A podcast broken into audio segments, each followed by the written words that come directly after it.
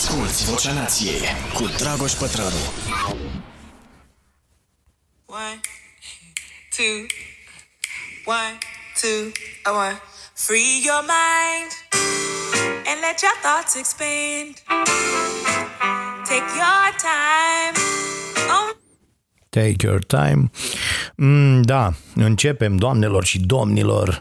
Băi, e nenorocire cu podcastul ăsta pentru că începând de astăzi îl avem și pe Radu Motoroiu alături de noi, uh, cel care a băgat toate chestiile astea uh, pe care le auziți, cu generic, cu jingle cu lucruri. Ați văzut, v-am zis că o să vină cineva în viața mea și m-a salvat Radu, care vine de la Sibiu.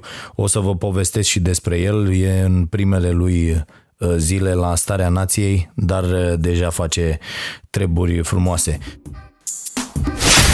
Vocea Nației, album de ascultat. Uh, tocmai ați ascultat-o la începutul uh, acestei producții. Băi, am ajuns la uh, ediția cu numărul 25. Senzațional, aplauze, mulțumesc, mulțumesc. Uh, băi, vedeți, dacă vă apucați de lucruri uh, și credeți în ele și puneți acolo munca necesară, uh, iată că se realizează chestii frumoase. 25 de ediții, cine ar fi zis, din Vocea Nației. Chestia asta pe care o facem o dată pe săptămână, ați auzit-o la început pe o doamnă pe care o cheamă Jasmeia Horn. Da? Și ăsta este un album pe care îl uh, recomand, se numește Love and Liberation uh, și foarte bine sună tipa. Băi, pe ea așa o cheamă, înțelegeți? Jazzmea, j a z z m e a uh, și cântă în halul ăsta, foarte, foarte mișto. Recomandarea vine tot de la uh, prietenul Dan Byron, pe care eu îl urmăresc uh, uh, cu religiozitate uh, și are un uh, blog foarte mișto, danbyron.ro uh, și de acolo acolo puteți să vă luați muzică. Fraților, că nu avem timp să ne ocupăm de toate lucrurile, așa că uh, găsim oameni mult mai uh, uh, buni decât noi și extraordinari în domeniile lor și atunci luăm recomandările pe care ei le fac și ce ne place de acolo Uh, sunt și lucruri care nu-mi plac, normal că nu trebuie să ne potrivim la toate, dar uh, uite, de fata asta mi-a plăcut. Uh, cum îmi plac foarte, foarte multe dintre recomandările lui Dan. Bun. Uh, ediția cu numărul 20. Bă, vreau să vă spun în primul rând, mi-am notat aici ca să nu mai bat câmpia iurea cu o singură temă și să mă trezesc după o oră că n-am uh, zis nimic din ce îmi propusesem sau am zis prea puțin. Uh, aș vrea să Uh, vorbim în primul rând despre cât de nebună e lumea. Și vreau să vă spun că luni, luni, așa mi-am început eu săptămâna cu o nebună.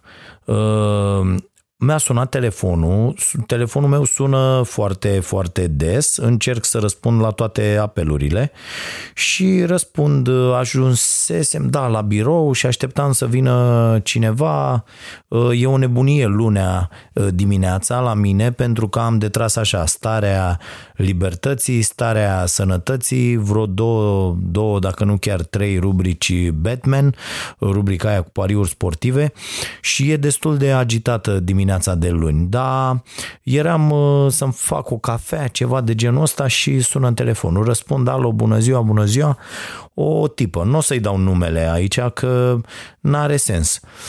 Bă, și uh, că felicitări, că nu știu ce, că proiectul dumneavoastră educațional, că așa, doamnă. Și zice, în emisiunea de, nu știu, într-o emisiune, deci asta o luni ori marți a fost, luni sau marți.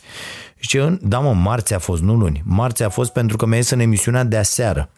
Și zic așa, doamnă, spuneți, în emisiunea de aseară să știți că am auzit o chestie, am auzit niște idei uh, care sunt ale mele, Uh, și care vreau să și pe care eu vreau să le implementez în uh, uh, proiectul meu educațional pe care urmează să-l fac.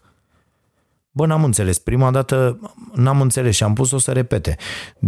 Eu am vorbit luni în emisiune despre, am citit un articol Uh, și am vorbit despre el în uh, editorialul uh, emisiunii.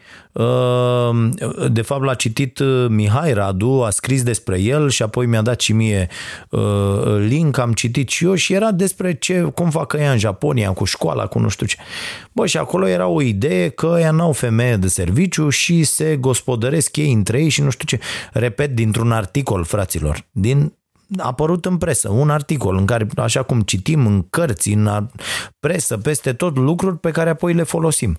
Deci femeia asta, pentru că eu am descris niște uh, lucruri care se întâmplă în Japonia, a zis că vrea să, ea vrea să implementeze aceste lucruri în România într-un proiect educațional și că i-am furat ideile. Bă, nu mi-a venit să cred. Am zis, doamnă, sunteți, mă rog, când am întrebat-o dacă e sănătoasă, mi-a închis telefonul și după aia mi-au trimis niște prin screen-uri de, de pe niște SMS-uri pe care înțeleg că n-a putut să le trimită la mine și o să vă citesc, deci vă închinați, nu știu dacă vă interesează neapărat, dar deci nu o să-i dau numele, zice SMS-ul a fost blocat. Și femeia zice așa, nu se vede foarte bine, dar sunt niște prin screen-uri. Bună ziua, domnule Pătraru, îmi cer scuze pentru apel. Pe scurt, pentru a înțelege, era vorba de faptul că aseară, în direct, s-au vehiculat public în emisiunea dumneavoastră niște elemente din ideile mele pentru un proiect de educație. Bineînțeles, acest lucru nu este intenționat și doar accidental Uh, și ați putea, ar putea să-mi limiteze șansele de a implementa proiectul, deoarece printre telespectatorii dumneavoastră se află și reprezentanți de ONG-uri care ar putea prelua aceste idei de proiect în educație. Reiterez scuze pentru deranj, vă mulțumesc pentru că sper că nu veți menționa acest telefon și SMS în emisiunea dumneavoastră de înalt standard. Uite că tocmai am menționat, doamnă. Nu vă dau numele, dar vă spun sincer că nu sunteți sănătoasă. Deci, cum adică să uh, aveți niște idei din școala japoneză și noi nu avem voie să le vorbim în România că urmează să faceți dumneavoastră un proiect educațional? Mai sănătos de atât nu cred că există. Da. Așa, acestea fiind spuse, trec mai departe. Asculți Vocea Nației, disponibilă pe iTunes, Spotify, SoundCloud sau pe starea nației.ro la secțiunea podcast. Prima temă pe care vreau să o abordăm e asta legată de sport. Uh, am scris eu aici în uh, că notez copiii, sportul și școala. Uh, Băi, aș vrea dacă și-a luat cineva eu cred că asta vreau, le-am cerut uh, uh, prietenilor. Noi avem un grup și când e ziua unuia, pune toată lumea bani și uh, îi să ia lui la ceva. În general, eu de fiecare dată de ziua mea vreau de la prietenii mei o chestie pe care altfel eu nu mi-aș lua-o din banii mei. Ați încercat treaba asta, deci mi se pare genial să primești o chestie pe care tu nu ți-ai cumpărat-o din banii tăi, dar ți-o dorești. Da, dar nu atât de tare încât să dai. De exemplu, nu știu, acum 2 ani am vrut pick-up.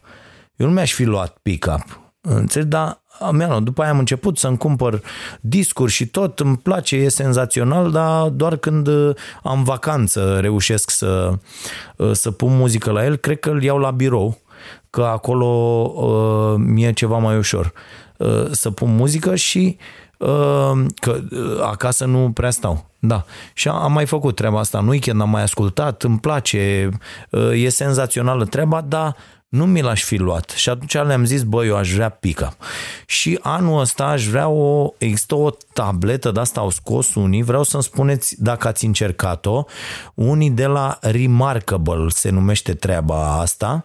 Și o tabletă scrii pe ea, cel puțin așa în reclamele astea, filmulețele pe care le-am văzut și simți ca și cum ai scrie pe hârtie, că eu sunt mare fan la chestia asta, îmi iau să scriu cu, să scriu de mână, deși scriu execrabil, îmi place ideea asta, să scriu, să-mi fac tot felul de notițe și uh, să-mi ziceți dacă ați încercat șmecheria asta de la Remarkable, am înțeles că nici nu se compară cu un uh, pad din ăsta uh, pe care desenezi fie de la Apple, fie de la alții uh, și că senzația e foarte, foarte mișto și poți să salvezi alea să... și mi-ar plăcea foarte tare și le-am zis stora, bă, eu, eu asta vreau dacă mă convin că e ok. Deci ziceți-mi și mie dacă aveți uh, feedback ceva de acolo. Uh, deci, sport, da? Copiii, sportul și școala. Uite, Fimiu, poate o să mai auziți pe fundal o minge căzând. Fimiu e pe teren, fac înregistrarea asta sâmbătă seară la ora 22.06 și Fimiu e pe teren la, la antrenament uh, și-a aprins nocturna și își face aruncările la coș. Uh, am auzit la foarte mulți părinți și asta e o temă pe care chiar vreau să scriu și un articol pentru că mi se pare foarte uh, folositoare chestia asta pentru părinți. Bă, oameni buni, uh, cum așezăm noi prioritățile astea și cum îi obligăm pe copii să facă lucruri Mm, așa, aiure, anapoda. Uh, foarte mulți dintre părinți, foarte mulți, probabil cei mai mulți, ăștia care nu sunt conștienți așa cum sunt eu, uh, foarte mulți părinți așadar pun mare accent pe examenele astea din viața copiilor. Ceea ce mie unul mi se pare uh, o idioțenie. Poate unde eu n-am avut presiune pentru examenele astea din partea părinților decât atunci când nu le-am luat. Uh, eu și la liceu, pe vremea mea să dădea examen la liceu, eu n-am intrat vara uh, pentru că am luat 3 și ceva la matematică și trebuia să iei minim 5 și toată vara m-a făcut maica mea program uh, și am făcut matematică până am reușit, în, fără pregătire, că n-aveam bandă pregătire, am făcut pregătire cu doamna mama. Și Doamna mama, inginer de meserie cu facultate terminată cu 10, tocilară de asta maică mea, uh, m-a învățat, am băgat matematică în mine. Și la fel uh, unchiul meu Eugen, Dumnezeu să-l ierte, la fel și el foarte bun la matematică și ne mai strângea pe mine și pe, pe verii mei uh, să facem mate. Și Mie nu-mi plăcea absolut deloc treaba asta, dar uh, au tratat-o serios ai mei doar atunci când chiar îmi trebuia, că era bine să merg la liceu. Și eu n-am pus presiune pe copiii mei cu chestiile astea, pe fimea nici atât, nici pe fiul nu vreau să pun și vreau să vă povestesc legat de sport, de cum își nenorocesc uh, părinții copiii uh, cu treaba asta cu școala. Adică, Uh, în clasa 8 când copilul intră clasa 8 dar mulți idioți fac de la clasa 7 mulți părinți idioți, în opinia mea, uh, uh, răresc antrenamentele copiilor pentru că ei trebuie să învețe pentru școală. Copiii, având destul timp să învețe și să meargă și la antrenament, adică eu am avut perioadă în copilărie când făceam trei sporturi deci mergeam în fiecare zi la cel puțin un antrenament și mergeam și la școală. Uh, Fiul la fel, mergem fiecare zi la antrenament uh, și are timp și să se joace și să facă o grămadă de lucruri și uh, are la școală note foarte, foarte bune. A terminat a cincea chiar cu 10 pe linie. Acum a șasea a fost un, un pic mai jos, dar tot foarte, foarte bine. Și Bă, fraților, lăsați copiii în bace, pentru că perioada asta, ca să vă zic de ce se leagă cu sportul uh, foarte nasol, uh, chestia asta. Uh, copilul între șaptea, să zicem, pentru unii și unii între opta trebuie să învețe pentru examenul, marele examen de capacitate, un rahat, da, mă rog, marele examen de capacitate și Uh, se pun copiii pe învățat și lor li se interzic alte activități. Adică, bă, nu mai ai voie să faci nimic altceva pentru că trebuie să înveți pentru capacitate. Uh, așa, prin toți copiii, ură pe școală, pe viață, pe profesori, pe părinți, pe, pe tot ce li se întâmplă, pentru că îi, îi distrugi psihic cu rahatul ăsta, învață, învață, învață, învață pentru capacitate. Uh, las la o parte că toți părinții ăștia atât de îngrijorați se comportă ca și cum copiii lor ar fi oligofreni ani. Adică nu interesează că uh, acești copii petrec șapte ore pe zi la școală. E ca și cum școala n-ar exista. Îi, îi bagă suplimentar în tot felul de pregătiri imbecile, în loc să instruiască pe copii, să îi oprească pe profesori atunci când nu înțeleg, să ceară să li se explice mult mai bine, în momentul când își dau seama că au lacune la ceva, o lecție care a fost, să-l roage pe profesor să-i mai explice o dată uh, și își tratează copiii ca și cum ar fi oligofren. Nu, acum gata, trebuie să înveți, anul ăsta trebuie să înveți, ca și cum ăla șapte ani a frecat-o, n-a făcut absolut nimic. Bun, și părinții decid, bă, gata, ia gata doar două antrenamente pe săptămână, Uh, și ăla poate să fie viitorul Jordan la basket sau viitoarea Cristina Neagu la handbal sau viitorul Messi la fotbal sau hai să zicem viitorul Hagi ca să folosim de aici de la noi. Uh, da? Deci uh, poate fi un copil extraordinar pentru faptul că părintele la 13-14 ani când trebuie să aibă loc explozia aia extraordinară a unui copil, un copil care face sport de performanță, aici explodează. De la 12 ani jumate, 13 ani, așa zic toate studiile, până pe la 16 ani. E o perioadă de acumulare fantastică, adică acești copii acumulează chiar și de la o zi la alta, chiar și de la o săptămână la alta, ă, se vede progresul, mai ales dacă ai exercițiu metodic potrivit. Și copiii ăștia se apucă și se construiesc practic ca sportivi uh, uh, pentru viitor. Bineînțeles că asta se poate aplica și la alte domenii, adică e o perioadă foarte, foarte bună pentru creștere, la fel și muzică, la fel peste tot. Bă, și vin părinții ăștia și zic nu, matematică și română și în rest ai mai rar cu antrenamentele lăsând mai rar antrenamentele, fie că înveți la un instrument, fie că la orice ține de, de uh, uh, vocațional, da?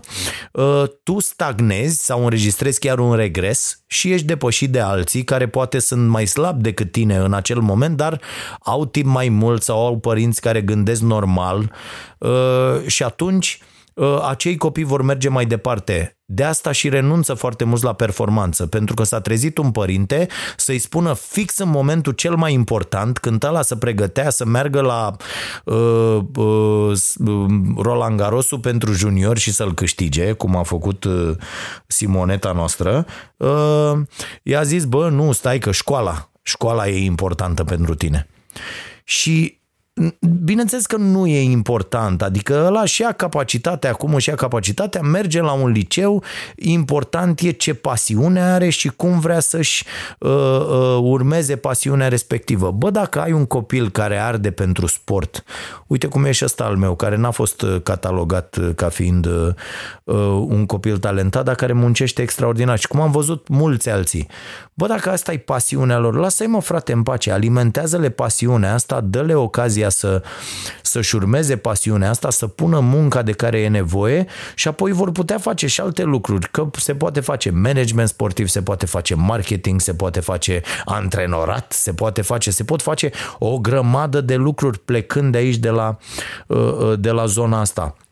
La fel, un copil care cântă extraordinar la un instrument și nu vrea el să facă matematică așa cum am fost și eu, pentru că, nu știu, n-am găsit uh, uh n-am găsit pasiune pentru domeniul ăsta. Uh, na, lăsați pe copii, asta era, îmi pregăteam deja tema cealaltă, deci uh, ideea e următoarea, lăsați pe copii, nu-i mai încurcați, asigurați-le progresul în ceea ce le place și lăsați să-și urmeze pasiunile, fraților.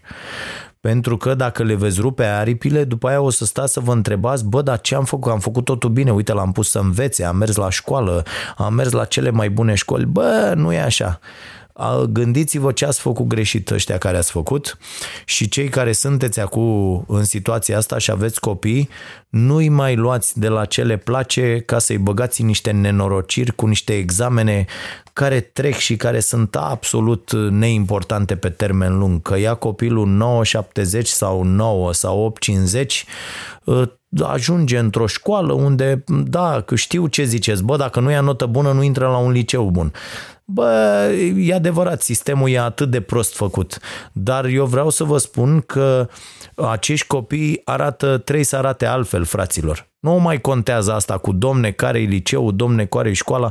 Uite, eu vă dau exemplu uh, uh, acestor copii care vin uh, la starea nației și o să vină în perioada următoare și la școala nației pentru că lansăm treaba asta care va avea și un laborator media la noi acolo la, la starea nației. Uh, și vi-l dau exemplu pe uh, Radu, despre care v-am spus mai devreme, uh, care se ocupă uh, și de uh, partea, să arate bine acest podcast de acum, din acest număr, de la numărul 25.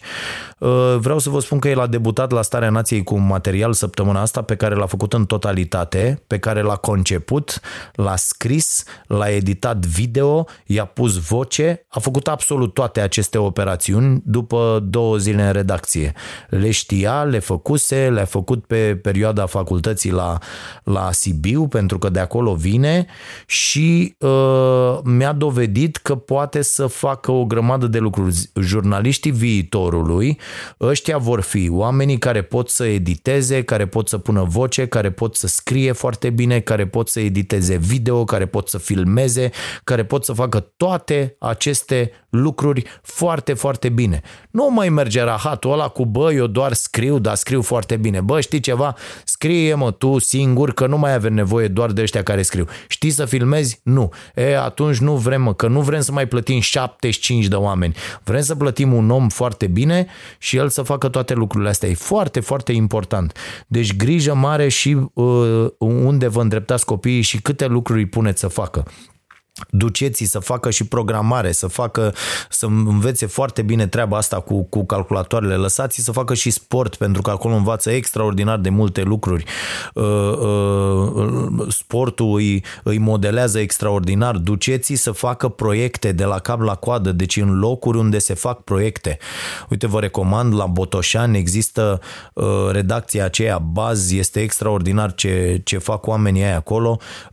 Practic iau copii de la 4 4, 5, 7, 10, 12, 14, 16, 18 ani uh, uh, și au o redacție adevărată unde acești copii produc materiale și lucrează efectiv. Păi îi bași direct într-o redacție, indiferent ce, ce notă de uh, cu ce notă au absolvit liceu sau ce notă au la facultate. Rahat, fraților, puneți pe copii să facă, să câștige experiență făcând lucruri și proiecte cap-coadă. Restul contează mai puțin. Bun, închid acest uh, subiect. Vocea nației. Nu lăsa școala să-ți distrugă educația. Educația de ce o afacere? Bă, pe mine mă enervează treaba asta din ce în ce mai mult și vă spun sincer, eu nu cred că educația uh, ar trebui, da, așa sunt eu în socialismul ăsta al meu, în, uh, în, în stânga asta cu care mă uh, confund și cu care cred că ar trebui să se confunde orice om uh, care a uh, trecut suficient de mult prin viață și care a uh, acumulat destule cunoștințe, uh, e, e musai să, să fii de stânga, n-ai altfel cum. Uh, și Asta nu înseamnă că resping uh, uh, principiile, multe dintre principiile care țin de, de dreapta și de nebunia asta cu piața și cu capitalismul și cu profitul cu orice preț, uh, dar nu sunt de acord cu ele decât până la un anumit punct când deja ne pierdem uh, umanismul și umanitatea e, e grav.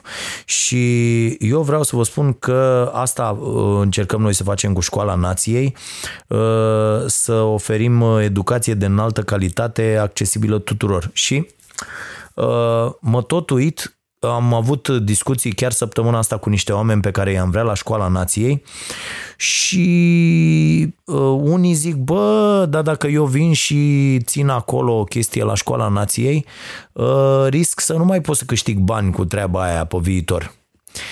Uh, și pe mine mă deranjează foarte tare uh, chestia asta. Eu cred că tot ce învățăm ar trebui să fie uh, uh, disponibil Uh, și dacă uh, suntem solicitați să, să uh, contribuim la creșterea nivelului de educație într-un anumit spațiu, eu cred că ar trebui să o facem. Și cine nu o face dă dovadă de un egoism de ăsta uh, incredibil. Știți cum sunt aia? Lasă, bă, nu zice, nu zice ce facem noi, că facem noi și este, bă, nu mai există așa ceva.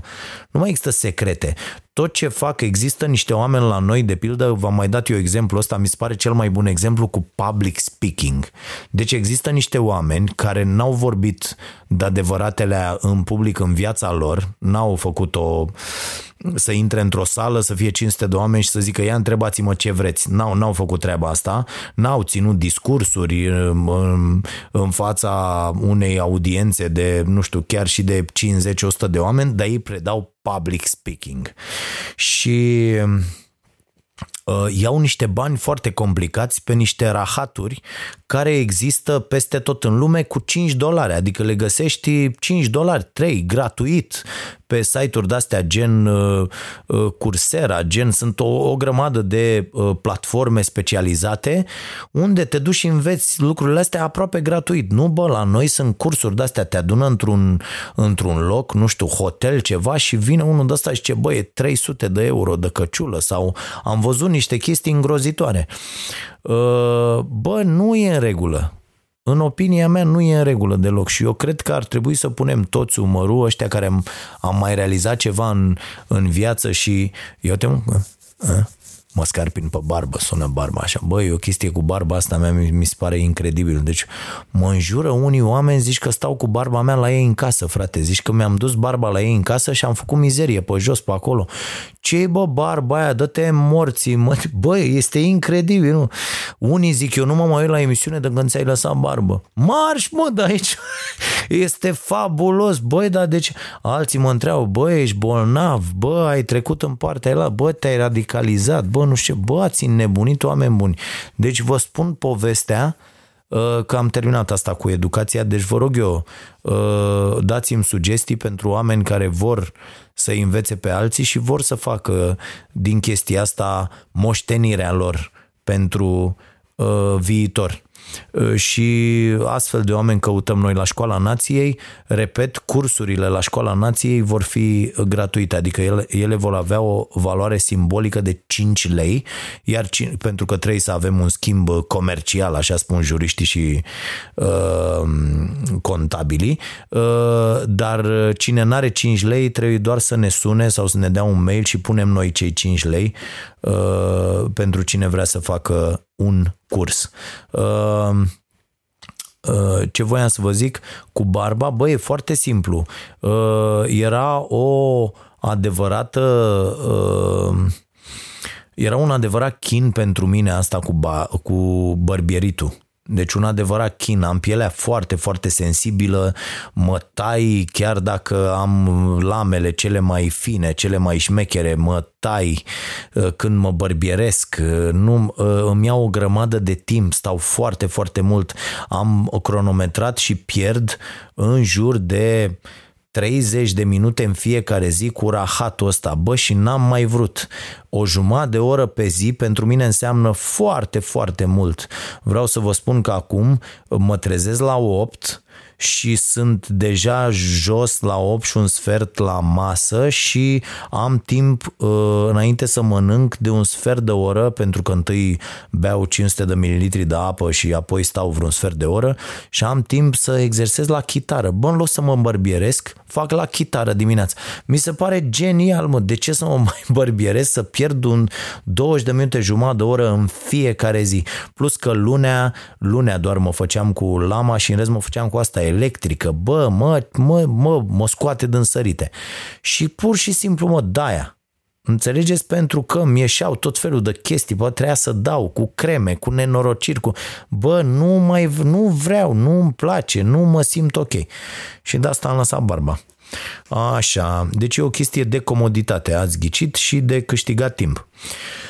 Uh, deci educația cred că ar trebui să fie gratuită, fraților, nu cum se întâmplă în România și trebuie să le dăm tuturor uh, șanse egale. Iar pentru asta trebuie să facem această educație gratuită și cât mai mulți dintre noi trebuie să facă acest uh, efort să ofere ce au de oferit, dacă au ceva de oferit uh, celor care nu au uh, atâta acces la educație. Bun, mai departe. Recomandare de carte. Apropo de asta cu testul bezelei, asta v-aș recomanda. Cartea săptămânii asta cred că este Testul Bezelei. E o carte foarte, foarte bună, vă recomand să o luați. Uh, știți ce e testul bezelei, nu? Că e o chestie veche, e de prin anii 50, am mai vorbit despre asta uh, de mai multe ori, inclusiv la emisiune, cred că am zis de vreo două ori în anii trecuți. Deci, testul bezelei este că se iau copii, uh, vorbește și Carol Dweck în Mindset despre asta, vorbește și Angela Duckworth în Grit, am impresia că și Ericsson face o referire în pic. Gladwell, de asemenea, sigur, zice ceva despre asta. Uh, și Daniel Coyle, cred că vorbește în Codul Talentului, le-am mai trecut așa o dată în revistă cărțile astea, care sunt foarte bune pentru uh, toată lumea. Uh, și în testul Bezelei e un, sunt niște oameni care fac asta de, de vreo 70 de ani și se luau niște copii, atenție, în anii 50, diferențele, inegalitățile erau mult mai mici Adică nu erau diferențe atât de mari între copii, între familii, la venituri. Uh, exista o societate, cel puțin la nivelul Statelor Unite, să zicem, în care nu erau diferențe uh, atât de mari. Și copiii ăștia erau puși într-o cameră uh, și li se spunea așa, îți dau o bezea. Poți să mănânci bezeaua asta, apeși pe un buton, vine cineva și ai mâncat bezeaua. Și e ok poți să o mănânci și pleci, pleci, e ok. Dar dacă stai un sfert de oră și te uiți la bezeaua asta și nu o mănânci, nu guși din ea, Uh, după 15 minute o să intre cineva, îți dai seama să zici unui copil de grădiniță după 15 minute, știți cum sunt copiii la grădiniță? Te întreabă dacă trebuie să mergi undeva peste o jumătate de oră, ei te întreabă din 30 în 30 de secunde cât e ceasul. E, e evident, nu au această uh, noțiune a timpului și uh, dacă stai 15 minute, intră cineva și îți mai dă o bezea. Deci vei avea două bezele. Și tot în tot testul ăsta, bine, în carte se și povestește ce făceau copiii, cum își găseau singuri uh, uh modalități prin care își uh, uh, abăteau atenția de la bezea și uh, uh, ca să uite, uh, pentru că uh, dorința de a avea două bezele era mare. Și urmăriți în timp, uh, s-a constatat o chestie incredibilă. Acei copii care au reușit să aștepte Uh, mai multe minute și a venit și a doua bezea, acei copii au avut rezultate mult mai bune, au avut cariere mult mai bune. Deci ăsta e un test pe care îl poți face uh, uh, copilului Uh, dar există o problemă și asta e acum vine și actualizează toată treaba asta cu te, te, uh, testul bezelei, pentru că acum diferențele sunt atât de mari în societate încât dacă iei un copil de ăsta, să zicem, de bani gata, care are 4 milioane de bezele când vrea el la dispoziție, ăsta ar putea să reziste fără niciun fel de problemă pentru că el a mâncat acasă 14 bezele și mai mănâncă 27 când se duce înapoi acasă că de are 65 de kg la 6 ani ă, și n-are o problemă să aștepte și va aștepta, dar el nu va avea rezultate bune. Deci cumva testul e dat peste cap, e influențat de chestia asta. Ă, am vorbit despre asta cu testul bezelei astăzi, azi dimineață ă, m-am întâlnit la o cafea cu Alexandra Anton care organizează un, un, un târg de educație fabulos. Uh, peste două săptămâni va fi aici la Ploiești, voi fi și eu acolo uh, uh, speaker duminică, duminică seară, deci dacă vreți să, să ne vedem acolo, să discutăm despre educație, despre proiectul ăsta nostru cu Școala Nației și despre multe altele, vor fi oameni de prin Finlanda. Site-ul este, pentru cine vrea, e un târg educațional extraordinar aici la Ploiești. Fiedu se numește, Uh, și vă zic imediat site-ul spre rușinea mea, nu am reținut. Uh, vedeți ce nasol e cu asta, doamnelor și domnilor? Uh, nu mai reții. Pentru că umblăm cu linkurile astea, e ca la numerele de telefon.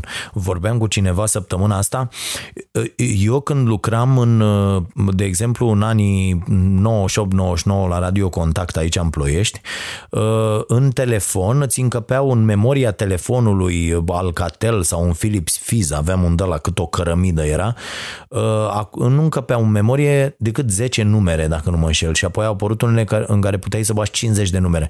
Dacă jurnalistul trebuia să ai ai, uh, uh, să poți să apelezi uh, sute, mii de numere.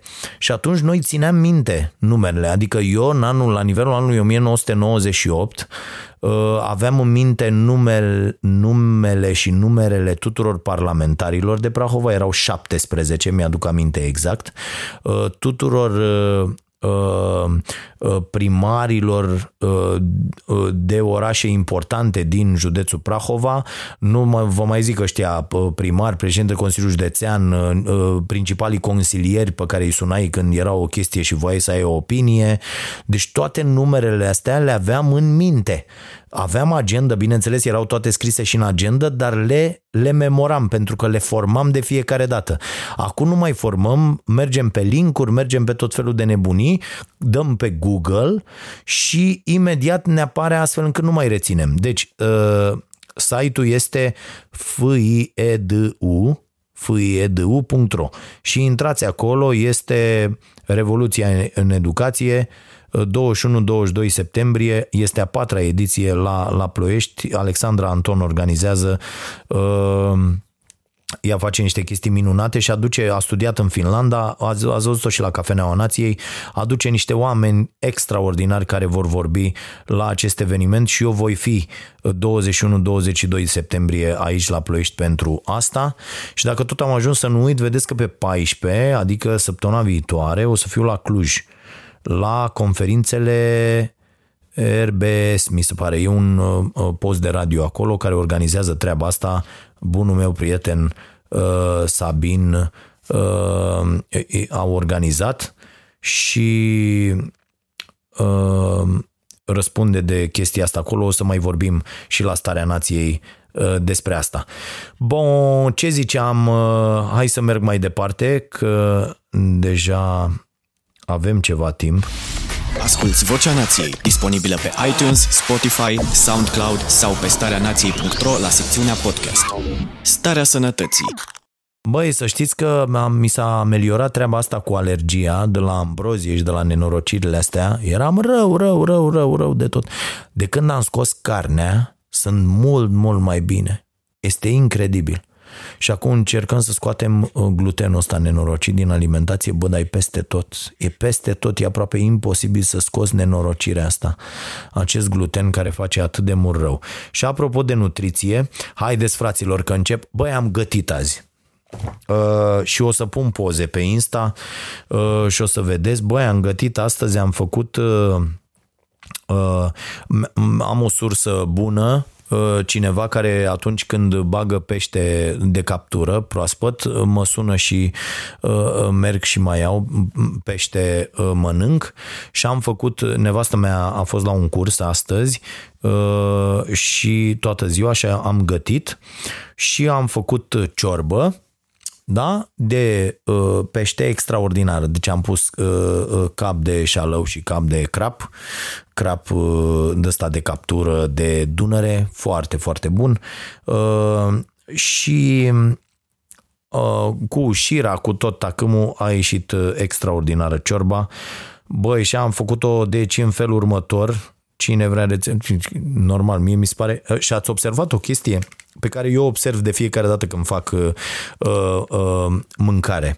Când gătești și le dai și altora să mănânce, uh, apreciez mult mai mult mâncarea, asta una, și al doilea, ai nevoie de recunoștință. Și mă gândesc la săraca nevastă mea uh, și ar trebui să ne gândim, bă, noi ăștia bărbații nenorociții, bulangii, uh, țăranii de bărbați, uh, porcii de bărbați, Uh, pentru că, bă, nu apreciem suficient, uh, nu apreciem deloc uh, chestia asta, mă, că ne așezăm la masă și mâncăm ca niște nenorociți. Încerc să fac treaba asta din, din ce în ce mai puțin, dar uh, mi-am dat și eu seama că uh, nu e ok, bă, trebuie să uh, dăm dovadă de mult mai multă apreciere pentru mame, pentru soții, pentru... Și nu cred că e ok, mă. Nu cred că e ok treaba asta. Nu cred că ar trebui făcută curând, frate. Serios, uite, spun acum o chestie, uh, uh, dar cred în ea foarte tare. Cred că ar trebui făcut curând, adică diferența asta de percepție uh, dintre rolul bărbatului într-o casă și rolul femeii vine și din aceste obiceiuri tâmpite pe care le-am moștenit de la părinții noștri. Și băi, încă în societatea noastră, femeia este un obiect, fraților punte masă, scoalte masă. Bă, păi dacă mie îmi zicea azi cineva, după ce am stat în bucătărie jumătate de zi, că mai trebuie să și uh, spăl, că mai trebuie să fac și curat, că mai trebuie să fac... Bă, îl omoram, direct, pe cuvântul meu. Nu, deci nu ne dăm seama uh, și pur și simplu le exploatăm pe femeile astea care devin așa niște sclavi. Ce mă să fac? Ia hai marș mă curându, serios, eu mi-am propus acum, bă frate, că nevastă mea a văzut ceva schimbări și m-a întrebat dacă m-am lovit la cap uh, în comportamentul meu. Da, bă, mai bine mai târziu decât niciodată. Bă, nu putem să ne purtăm așa, mă, frate. Mă. Bă, suntem egali? Ok. Semnăm acolo la suntem egali? Da. Bă, lasă-mă ce zice imbecilul ăla de preot în biserică, că și de la nenorociții ăștia, mă, femeia este un obiect pentru că biserica spune că femeia e un obiect. Biserica noastră, în cretinismul ei patentat, asta ne spune că femeia trebuie să meargă în spate, să-l însoțească pe bărbat, să meargă în spatele lui, să-i gătească, să-i facă, să-i... A, asta trebuie. Și tu, femeie, să-l urmezi. Dar lasă-mă să nu mă urmeze. Vino, dragă, încoa. Ia stai în fața mea. Mă uit și eu la ceva frumos. Mergi în fața mea, nu în spatele meu. Da, deci, bă, nu e în regulă. Nu e în regulă ce facem și asta ar trebui schimbat cu totul. Bă, cu totul. Ce e azi, mă? Luni. Gătești tu nevastă azi, mâine eu. Și așa mai departe. Și așa trebuie împărțite toate lucrurile. Sau, dacă nu facem asta, ia, aducem pe cineva să gătească. O dată pe săptămână ai plătit și aia e. Că, da, e o muncă plătită. Altfel, nu văd. Nu văd sensul, nu văd de ce să avem aceste diferențe. Adică vine bărbatul să șează la masă, frate, că mai sunt ăia, bă, sunt foarte mulți, adică 90% dintre bărbații asta fac. Vin acasă, să așează la masă. Ce avem de mâncare? Da, du-te morții, mă, te și iați. De, de ce să îți facă de mâncare? Și vreau să vă spun că spun asta după 20 de ani în care m-am comportat fix în felul ăsta. Și bă, mi-e scârbă de mine. Și nu cred că e ok. Nu, nu că e ok să înviezi nu, nu cred că e ok acest comportament. E un comportament de evu medium. N-are nicio legătură. Civilizația asta înseamnă să fim egali într-o astfel de înțelegere, cum e căznicia. Egalitate până la capăt, normal. Așa, mai departe. A, de vreți să știți cum am gătit? Am gătit așa. Ciorbă de pește. Legume, chestii nu știu ce, am tăiat ceapă, țelină, morcov, toate proaspete luate cu ardei, cu uh, dovlecel, cu uh, usturoi, cu, bă, ce am pus și ceapă verde, am pus și ceapă roșie. Un festi- festival am făcut, înțeleg? Pam, pam, pam, cam multe legume. O ceșcuță de asta de orez brun, Așa, nu mai luați, bă, nu mai mâncați orez alb. Orezul alb este orez procesat, rafinat, nu mai are absolut nimic bun în el. Doar orez brun, doar cereale integrale. Da? Deci nu făină albă, nu orez alb. Astea nu mai au nimic grâu uh, uh, alb, deci făina albă și tot ce se face din ea n-are absolut niciun aport uh, nutritiv. Da? Deci nu mai n-are fibre, n-are nimic.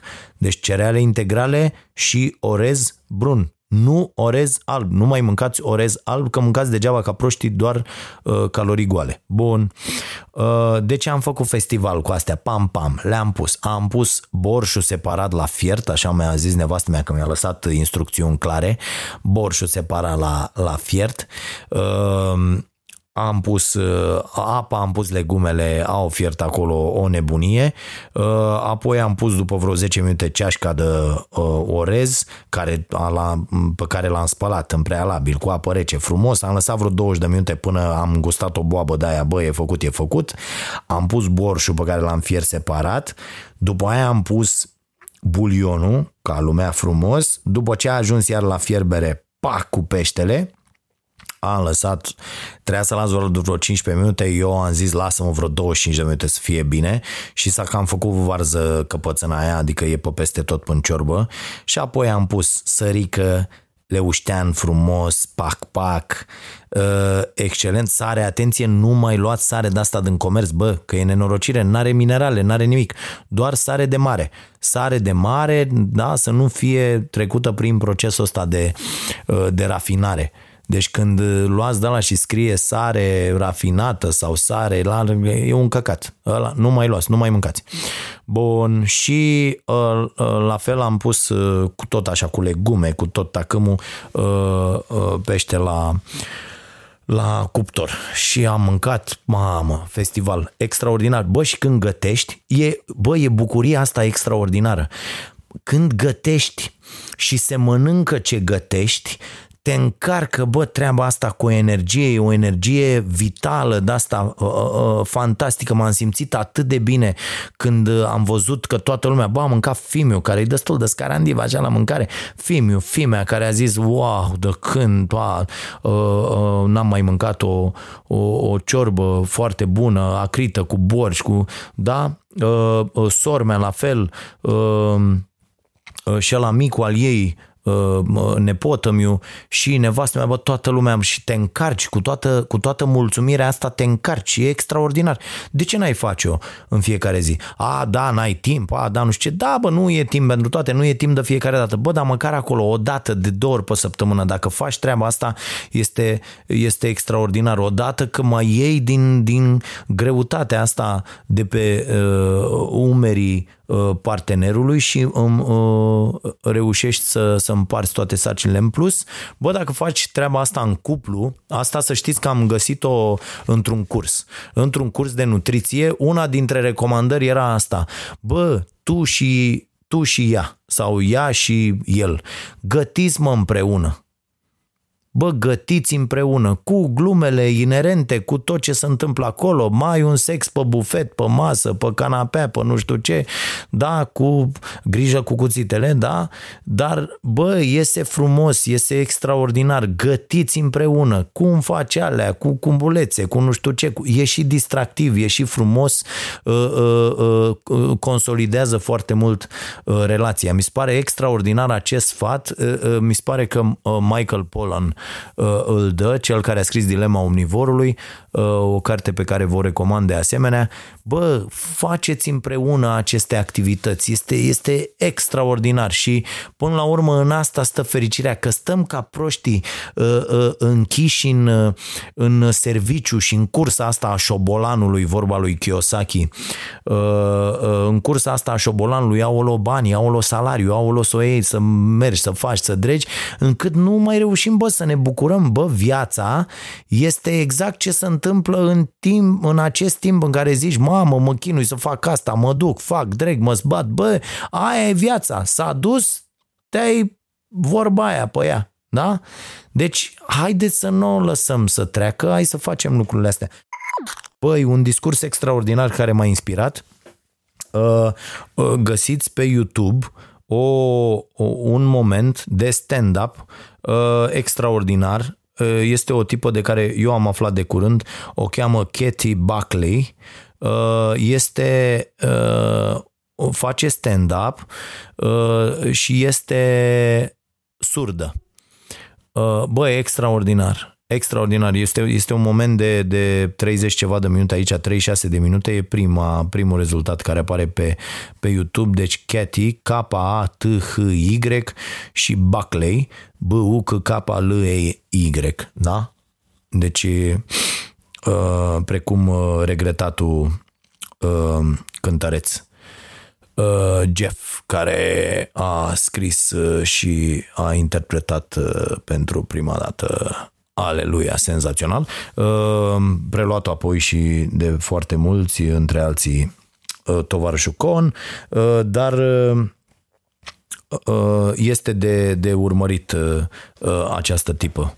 M-a inspirat foarte tare. Mi-a plăcut și vă recomand. O recomand și în newsletterul săptămânii. Atenție, o chestie uh, foarte uh, uh, importantă pentru noi. Am dat drumul uh, și colegii mei uh, Radu Hângănuț și uh, Edit uh, se ocupă foarte uh, serios de treaba asta și am dat drumul la un newsletter. Vedeți că aveți acolo pe stareanației.ro, vă puteți abona, altfel nu primiți newsletterul, să știți. Dacă nu v-ați abonat sau dacă nu v-ați descărcat aplicația Starea Nației, nu primiți acest newsletter și o dată pe săptămână și v-am mai spus despre el și o să vă spun în continuare, e absolut gratuit, nu trebuie să faceți nimic, uh, ba chiar o să vă cer permisiunea la un moment dat să punem și noi o chestie mică, așa, desenată, colorată, care să fie ca o reclamă, cât să uh, îi plătim pe oamenii care fac asta, dacă permiteți. Dacă nu, nu punem. Uh, și am eu un editorial pe care l-am scris. De pildă, editorialul de săptămâna asta se numește Despre un interviu ratat. N-am găsit altă rimă. E vorba de dezastru jurnalistic pe care l-am comis uh, uh, miercuri, în emisiunea de miercuri cu interviu cu Mircea Diaconu care n-a fost de fapt un interviu, a fost o vomă și găsiți în newsletterul meu uh, uh, explicațiile mele pentru asta. Diaconul n-a vrut să vină la, n-a mai vrut să vină la emisiune, a anulat în ultimul moment. Uh, producătoarea emisiunii, Raluca Damian, a fost nevoită să sune până la Ponta și Bănicioiuș și Norica Nicolai și toți ăștia care se ocupă de campania lui Diaconu și ăștia l-au sucit și a venit până la urmă la emisiune, dar a zis că vrea o discuție serioasă și că el nu cu glume și că nu cu nu știu ce și că nu... Și când am văzut că nici mă las să vorbesc, nici nu am abandonat cu totul toată treaba asta, a fost un, un moment de uh, un moment de prostie totală din partea mea, nici nu am tostat, nici n-am dormit uh, în noaptea mm, de miercuri spre joi și explic în, în acest text uh, exact ce s-a întâmplat în, în bucătăria in, internă, bineînțeles că da, e bucătărie a emisiunii Starea Nației uh, și aveți acest text în, în newsletterul nostru. Trebuie doar să vă înscrieți pe stareanației.ro ca să, să vă abonați ca să primiți acest newsletter o dată pe săptămână. E, în afară de asta, avem săptămâna pe scurt, în vreo 5 glume, câteva dintre materialele pe care le recomandăm, uh, linkurile de, cu starea sănătății, cu starea libertății, uh, cel mai bun Vax Populi din săptămâna asta, link către podcast, cartea săptămânii, care săptămâna asta este Tată Bogat, Tată Sărac, albumul săptămânii, uh, deci ce album am ascultat și vă recomand, un, un articol sau un discurs, ceva ce m-a inspirat pe mine săptămâna asta, o idee care m-a preocupat, uh, cine ne-a mai vizitat uh, săptămâna asta și așa mai departe. Deci foarte multe lucruri care spun eu sunt interesante și primiți acest newsletter duminică la prima oră, astfel încât să-l Uh, savurați la cafea, sunt toate într-un loc, deci chiar dacă nu ne urmăriți, uh, uh, toată săptămâna o puteți face în 5 minute trecând peste acest newsletter. Cred că e un, un instrument util, ne puteți da feedback, ne puteți scrie și uh, uh, ne, ne bazăm pe voi uh, în continuare ca să existăm. Uh, mai departe, încep uh, așadar show-urile astea de gătit de mâine și mi se pare fantastic, am văzut promo-uri și tot felul de nebunii, mi se pare fantastic cum uh, nu ne dăm seama cât de mult ne uh, manipulează aceste show-uri de gătit, ne strică practic creierii, cu totul, creierul cu totul, pentru că uh, se pune accent doar pe gust. Ați văzut, aia amestecă niște căcaturi acolo, care altfel nu se combină pentru că nu sunt recomandate, dar ideea e gustul să fie, că la gustă și zice, mmm, da, un nutriționist ok vine și să uită în rețeta lui ăla și ți aruncă farfuria pe jos. Zice, băi băiatule, asta e o travă, ești tâmpit, ce ai pus aici? Păi am pus două tone de margarină, șapte tone de nu știu ce, băi, bă, nebunule, vrei să ne omori? E, și no, gustă ăștia, gustă mari, mari șefi ăștia, master șefii lui sufletului, gustă din aia și ideea e că uh, uh, devine master chef unul de ăsta care uh, gătește pentru gust. Deci nu pentru sănătate. Și eu m-aș băga și eu la un show de ăsta sau aș face unul un master chef de ăsta pentru gătit sănătos, mă. Adică, într-adevăr, ca la carte. Că despre asta este vorba. Că de-aia te uiți la toți ăștia care au 450 de chile când uh, vorbesc. Nu e în regulă. L-a zis pe băiatul ăla la prima ediție, la Vocea României, v-am zis, eu mă uit la Vocea României cu religiozitate, adică nu poți să mă dai de acolo, nu poți să stai de vorbă cu mine, eu mă uit. Și Uh, acum l-au dus pe fraierul ăsta de Brenciu să facă mișto de el. Uh, mi se pare genial să accepte, să accepte, trebuie să-i dea foarte mulți bani. Bă, vii acolo să facă de tine mișto Chirilă cu smiley și cu... Da, bă, hai că vin. E, e, mi se pare foarte tare. O să fie un succes ediția asta și uh, uh, zi-mă, așa, și a venit unul, era, nu gras, nu gras, bă, gras, gras, rău, gras. Și era patiser, mă, un copil de ăsta care a cântat, s-au întors, ea, e ok. Și era, el era patiser, înțelegi? Deci, deci ce mănâncă el toată ziua? Patiserie. A, bă, atâta te faci. Adică e foarte, foarte simplu. Bă, nu mai mâncați produse de patiserie. E, e atât de simplu. De ce? Dacă am fost, uh, uh, am fost să mănânc uh, astăzi copiii, înainte să mă apuc de îngătit, că am zis, bă, nu îngătim cu postomacul gol, pentru că mă enervez, greșesc toate astea, fac ca... Și uh, am fost și am uh, mâncat ceva. Și mă uitam când veneau comenzile la masă. Are nevastă mea o cană, a primit-o de la uh, prieteni de ziua ei și uh, scrie pe ea I'm silently judging uh, your eating behavior sau ceva de genul ăsta, eating habits sau așa. Uh, și a, asta fac eu. Când merg oriunde merg, mă uit ce comandă lumea, ce vine și uh, veneau oamenii ăștia cu farfurile și ziceau Uh, uh, șnițel cu cartofi la doamna, șnițel cu cartofi la domnul, piept de pui cartofi, uh, vită cu cartofi, aia era, bă, toate erau cu cartofi prăjiți, bă, suntem nebuni la ca... altfel toată lumea știe că nu se combină, înțelegi? Deci toată lumea știe că e o tâmpenie să mănânci cartofi cu carne, toată lumea mănâncă asta. Mie mi se pare incredibil, mi se pare extraordinar. Da. Uh, și următoarea uh, temă. Uh, bă, apropo de asta cu interviurile de la Starea Nației, am, am aici o problemă și o să vă cer ajutorul pentru că, iată, nu poți, uh, oamenii cu care poți să faci discuții interesante nu fac audiență, e, e verificată, super verificată. Am încercat să fac asta cu oameni extraordinari. Apropo de asta, vă recomand dialogul meu la, de la Cafeneaua Nației, n-a intrat pe TV, e pe net. Uh, dialogul meu de, de săptămâna asta cu Florin Niță de la Lensa. Pe Florin îl știu de când eram mici pentru că am uh, uh, copilărit împreună aici în Ploiești uh, și am, am făcut un, uh, un interviu chiar, uh, chiar foarte ok, vi recomand, este pe, pe YouTube. Uh, și oamenii cu care ai discuții interesante și cu care ai ce să vorbești nu fac audiență la televizor. Uh, și pe de altă parte, dacă, dacă aduci tot felul de politicieni de ăștia, te trezești, lumea te ceartă. Deci, uh, de ce l-ai adus? Deci luna, uh, săptămâna asta am fost așa. Am avut Diaconu, am avut Barna, am avut Arafat Băi, la fiecare interviu au fost niște sute de oameni, mă uitam pe comentarii, niște sute de oameni, evident că nu pot să mulțumești pe toată lumea, dar eu aș vrea să știu ce este în capul unui telespectator, sincer aș vrea să știu, mai ales că eu v-am mai spus, eu n-am comentat niciodată la chestii de-astea, deci te uiți și vezi cine e invitat, ă, Barna sau Arafat sau Diaconu. Ok, îmi place invitatul ăsta, stau și mă uit, nu-mi place, mut în altă parte. De ce să simt nevoia să-i zic ce gâtul mă l-ai chemat pe ăsta? Băi, deci am avut, indiferent de invitat, am această reacție din partea zeci, dacă nu chiar sute de oameni. Ce-i cu mortul ăsta? La ce l-ai adus mă pe, pe sclavul ăsta? Ce-i mă cu vândutul ăsta? Ce-i mă cu... Deci există oameni care numai asta, cu asta se ocupă ei. Asta e viața lor. Viața lor este despre a-i trage la răspundere pe ceilalți. Băi, este extraordinar de simplu. Mută, tată. Bă, mută. Deci e ca și cum uh, mă uit la meci și zic, uh, uh, e ca și cum joi m-aș uita la televizor și, am zis, și aș fi zis, mă, dar ce morții voștri jucați cu Spania, mă?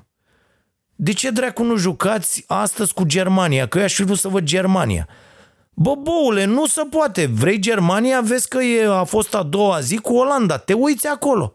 Adică este incredibil comportamentul uh, uh, foarte multor. Deci sunt atât de mulți oameni care n-au ce să caute uh, uh, liber pe stradă, mai sunt ăia, ăștia, uh, ăștia îmi plac cel mai tare.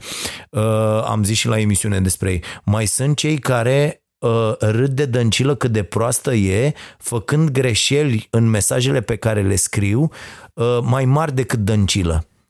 Uh, uh, nu știu să folosească deloc cratima, uh, au cratimă, o pun, o pun total la iurea, au auzit de ea, o pun total la iurea și, bă, nu poți când faci mișto de cineva că e prost, că nu știe românește, tu să, tu să nu știi să vorbești, să nu știi să scrii. Nu poți să nu știi să scrii și să spui, hă, hă, hă, ce prost e ăla. Nu, nu există treaba asta. Deci trebuie să știi să scrii. Uh, am ajuns la un nivel de ăsta incredibil de hatereală de asta ieftină și proastă, pur și simplu. Uh, vă spun, este un exercițiu fabulos pentru mine să mă uit pe aceste comentarii. Îmi dau seama că în afară de oamenii sănătoși la cap care vor să transmită un feedback, așa cum mi-a transmis domnul, uite, îi mulțumesc pentru uh, feedback-ul transmis uh, domnului și citesc și din mesaje, uh, domnului uh, Alexandru Fediuc. Iată feedback, doamnelor și domnilor. Așa se dă un feedback. Ia uitați despre emisiune, ă, despre probabil cea mai proastă emisiune pe care am făcut-o vreodată, sau, mă rog, interviul ăsta cu Mircea Diaconu. Ă, v-am spus, n-am dormit toată noaptea și îmi scrie un domn.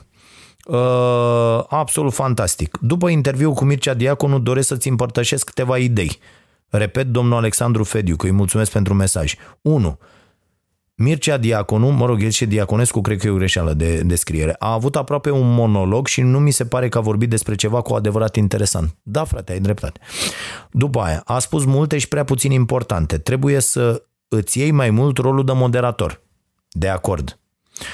După emisiunea cu Barna, în care mi-a luat în Uh, în serios rolul de moderator pentru că aveam în față un om care chiar ai ce să discuți, chiar dacă nu-s de acord cu foarte multe dintre lucrurile pe care le spune Barna, unele dintre ele le consider niște prostii incredibile, dar ai ce să discuți cu omul, poți să porți o discuție ok. Acolo am fost certat că prea l-am întrerupt. Acu, că știi, nici nu să hotărăsc aceiași oameni care mă ceartă când uh, vorbesc prea mult, mă ceartă că tac. Bun, Uh, uh, trecem mai departe, dar sunt de acord cu ce zice domnul uh, Fediuc. Doi, când ești moderator trebuie să fii un pic mai obiectiv îmi spune domnul Fediu că aici e ideea că eu nu sunt moderator. Moderatorul e la când sunt doi invitați care discută, el moderează și face nu știu ce. Ionus, eu aduc pe acești oameni la mine în casă, cafeneaua nației, și vreau să aflu niște lucruri de la ei. Nu sunt obiectiv. Cred că oamenii trebuie să știe niște lucruri, viziunea acestor oameni despre viață. Cred că trebuie să stăm mult mai mult de vorbă cu acești candidați înainte să-i alegem, să nu mai pățim surprize, gen Băsescu, gen Iohannis, toate surprize neplăcute, da? Bun. Uh, și continui cu mesajul. Uh, înțeleg că n-ai încredere în politici de dreapta, dar acestea sunt convingerile tale, nu zic că zrele, mai ales că și eu sunt o perioadă de, de centru pe spectrul politic. Nu cred că e necesar să pictezi într-un anume fel în timpul interviului cuvintele spuse de cineva. Mă, da, le fac și eu astea cum mă pricep. Mm, nu cred, în, nu cred că doar ar trebui să pun niște întrebări și să tac. Uh, și uh, într-adevăr în interviul ăsta cu Diaconul, dar v-am povestit și de ce și vă povestesc și în textul din newsletter, uh, am, am fost pus pur și simplu la colț, am vrut să intervin și să opresc la un moment dat dialogul și să-i spun domnul Diacon, îmi pare rău, haide să ne oprim aici, mergeți și dumneavoastră acasă că e târziu, dar discutând pe mesaje cu toată lumea acolo în platou, am ajuns la concluzia că dacă fac asta nu mai vine nimeni după aia și am ajuns uh, cu toții la mm, concluzia, mă repet, că uh, ar fi totuși bine să avem invitați. Uh, și am zis, bine, hai să las eu de la mine, am înghițit uh, treaba asta și nu cred că am făcut bine. Uh, acum, serios vorbind, te-ai intimidat Mircea Diaconu sau ce? Îmi zice uh, Alexandru. La niciun alt interviu nu te-am văzut atât de pasiv. Corect. Abia ai apucat să pui câteva întrebări, cu atât mai puțin pe cele importante. Adevărat. Uh, nu sunt susținător de dreapta sau de o stânga, nu sunt pro Barna sau Diaconu, doar îți urmăresc mereu emisiunile. Mulțumesc. Doar doream să-ți dau un feedback la ce am observat în ultimele două interviuri, ce ar putea să te ajute pentru următoarele. Bă, mersi mult. Ăsta e feedback Ăsta, așa îi spui unui om că a fost de căcat la un interviu sau la două și îl ajut să învețe. Așa se face. Nu cu dalea, bă, dă-te dracu, bă, ce e asta, bă, bă, ce e asta la toate, ce e asta? Păi ăsta e ăla, ăsta e ăla, ăsta e ăla, sunt lucruri. Cum ar arăta o, eu, eu mai intru în privat și mai vorbesc cu unii dintre comentatori. Și bine, intri pe paginile lor, vezi că nu-i nimic de viața lor, n-au făcut nimic, n-au, n-au nimic realizat, n-au nicio chestie uh, uh, pus acolo la care să zici, da mă, uite, ăsta e un om care face treaba asta ok? Și îi întreb, doamne, dar pe cine ai vrea să invit? Băi, și mi-a zis unul odată că mă tot certa, că am invitat pe ăla, pe ăla. Și am intrat pe un... Uh, uh, DMD în ăsta, cum îi zice acum, cu direct message de pe Insta și am zis, domnule, dar pe cine ai vrea să aduci? Sunt foarte curios, pe cine ai vrea să invilă? Bă, și a început să-mi zică pe unici că marii patrioți ai țării era unii de care n-am auzit niciodată, m-am dus și am căutat după aia. Bă, sunt unii, candidează pe la președinție, Doamne Dumnezeule, dacă îi auzi, te arunci de la etaj, frate. E, astfel de oameni, bă, n-aduc, îmi pare rău, dar n-aduc. M-a întrebat cineva dacă l-aduc pe, ă, pe funar, pe, bă, n-aduc oameni care nu sunt normal la cap și nu, nu pot să fac asta, n-am, n-am cum. Sau să-i aducem pe unii să râdem de ei. E o chestie și asta, știi că face bine râsul ăsta. Așa, ă, mai departe, nu o să apuc să discut tot ce mi-am propus.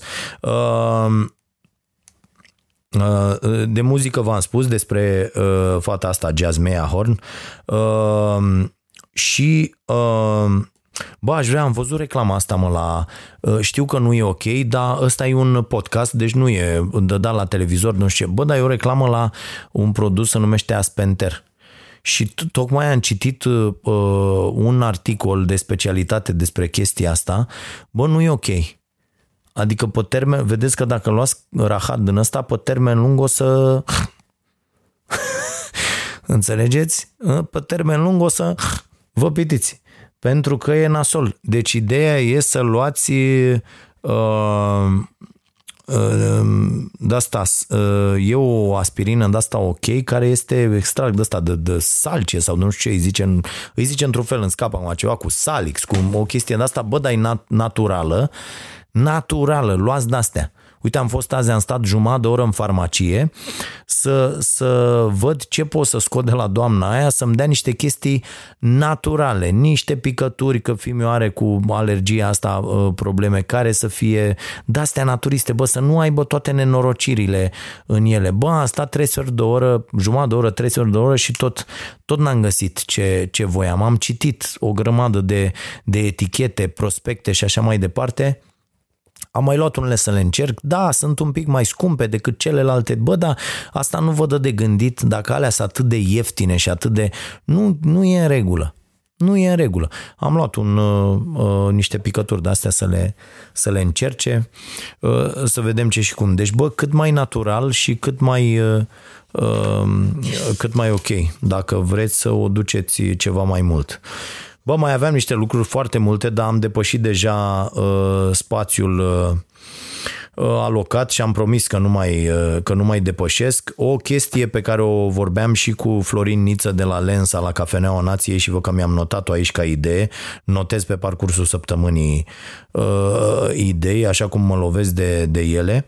Uh, bă, curajul. E foarte important, bă. La orice vreți să dați drumul, Trebuie să dați dovadă de acest curaj să, să începeți și să nu țineți cont, să nu vă mai blocați, aolo, nu am aia, aolo, nu pot să fac ailaltă. Bă, lucrurile astea vin pe parcurs, să știți.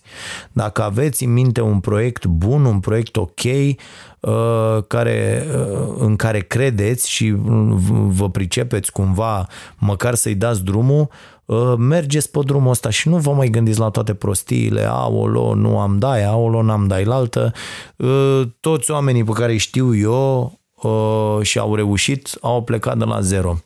Așa cum am făcut și eu și așa cum au făcut foarte, foarte mulți oameni. Au avut o idee, au avut o viziune și Bă, pe parcurs înveți. Nevoia te învață. Pe parcurs uh, înveți. Mi s-a părut genial din discuția cu Dan Barna, asta mai spun și închid, genial această viziune despre piață cu care eu nu sunt de acord orice s-ar întâmpla, chiar dacă, iată, funcționez pe această piață, fac profit, pun banii să lucreze pentru mine, uh, nu sunt de acord deloc cu această imbecilitate, de pildă să uh, o, o firmă să poată să abuzeze de poziția ei în așa hal, e fix uh, cum e chestia aia din contractele cu băncile. Erau clauzele alea abuzive? E, astea trebuie eliminate, fraților. O firmă, cum ar fi o agenție de publicitate sau să, să streacă acolo termen de plată 90 de zile sau 120 de zile. Mă, cum e posibil așa ceva? Dar de ce să plătești tu la 120 de zile? Și argumentul lui Barna mi s-a părut incredibil din punctul meu de vedere. Eu n-aș putea să funcționez gândind așa. Ă, domne, că asta e piața și poate vine unul care, care ține atâta banii ăia și poate să țină o perioadă de 90 de zile, de 120 de zile și face la contractul respectiv. Bă, nu e în regulă. Păi asta este o concept, ăsta este un abuz care îi dă la o parte de pe piață îi dă la o parte pur și simplu, îi trimite la ajutorul de șomaj pe toți oamenii care au un business mic și poate sunt foarte, foarte competenți la businessul respectiv. Îi dă efectiv la o parte pentru că o corporație își permite să negocieze de așa natură. Mă, eu dacă nu-mi plătesc telefonul, pe mine nu mă lasă ăștia de la Orange, îmi taie telefonul. Nu, nu, mă, nu mă sună să mă întrebe, domne, am văzut că n-ați plătit, ați dori cumva să ne plătiți la 120 de zile? Pe de altă parte, eu dacă fac contract cu agenția de publicitate a lui Orange să fac niște reclamă, dau exemplu ăsta că n-am contract cu ei, deci nu, nici nu știu care sunt, ă, ăla o să-mi treacă acolo termen de plată, nu știu, 60 sau 90 de zile. Nu mă mai întreabă. Adică eu nu pot să sun la ei să le zic, bă, vedeți că avem un contract, dați-mi banii, azi. Nu, că vedeți că avem contract și scrie acolo că vă dăm bani la 120 de zile. Mă, să muriți voi. Bă, nu e în regulă deloc. Ăsta este un abuz și statul aici trebuie să intervină, frate. Bă, știți care e treaba în statul acesta? Firmele cele mici trebuie plătite cu prioritate. Așa dezvoltăm o clasă de mijloc ok. Nu dacă ne batem joc de oamenii care, iată, își dau acolo un, un salariu, două salarii și au o firmă care merge. Cum adică să te țin 120 de zile cu banii? La fisc, la și așa mai departe. Ăla pe 25 s-a oprit conturile, mă, nu stă să uite la tine că stai că n-ai încasat, că stai n-ai bani de dat, că ai banii blocați de nu, nu știu cine, nu știu unde. Da. Uh, băi, vă mulțumesc foarte mult pentru că m-ați ascultat și astăzi. Uh, sărbătorim împreună 25 de ediții. Vă mulțumesc foarte mult, aplauze, ovații uh, pentru voi, bineînțeles, nu pentru mine. Nu uitați de newsletterul nostru, nu uitați că ne vedem în fiecare zi de luni până joi uh, cu Starea Nației de la 22.30 pe Prima TV. Nu uitați de Starea Libertății care este în fiecare dimineață uh, pe www.libertatea.ro și nu uitați de noul uh, meu proiect educațional care se numește Starea Sănătății și care este în fiecare zi de luni până joi de asemenea la Prima TV. Uh, hai, să aveți o săptămână bună, scrieți-mi la dragoșarondpătraru.ro și să fiți iubiți.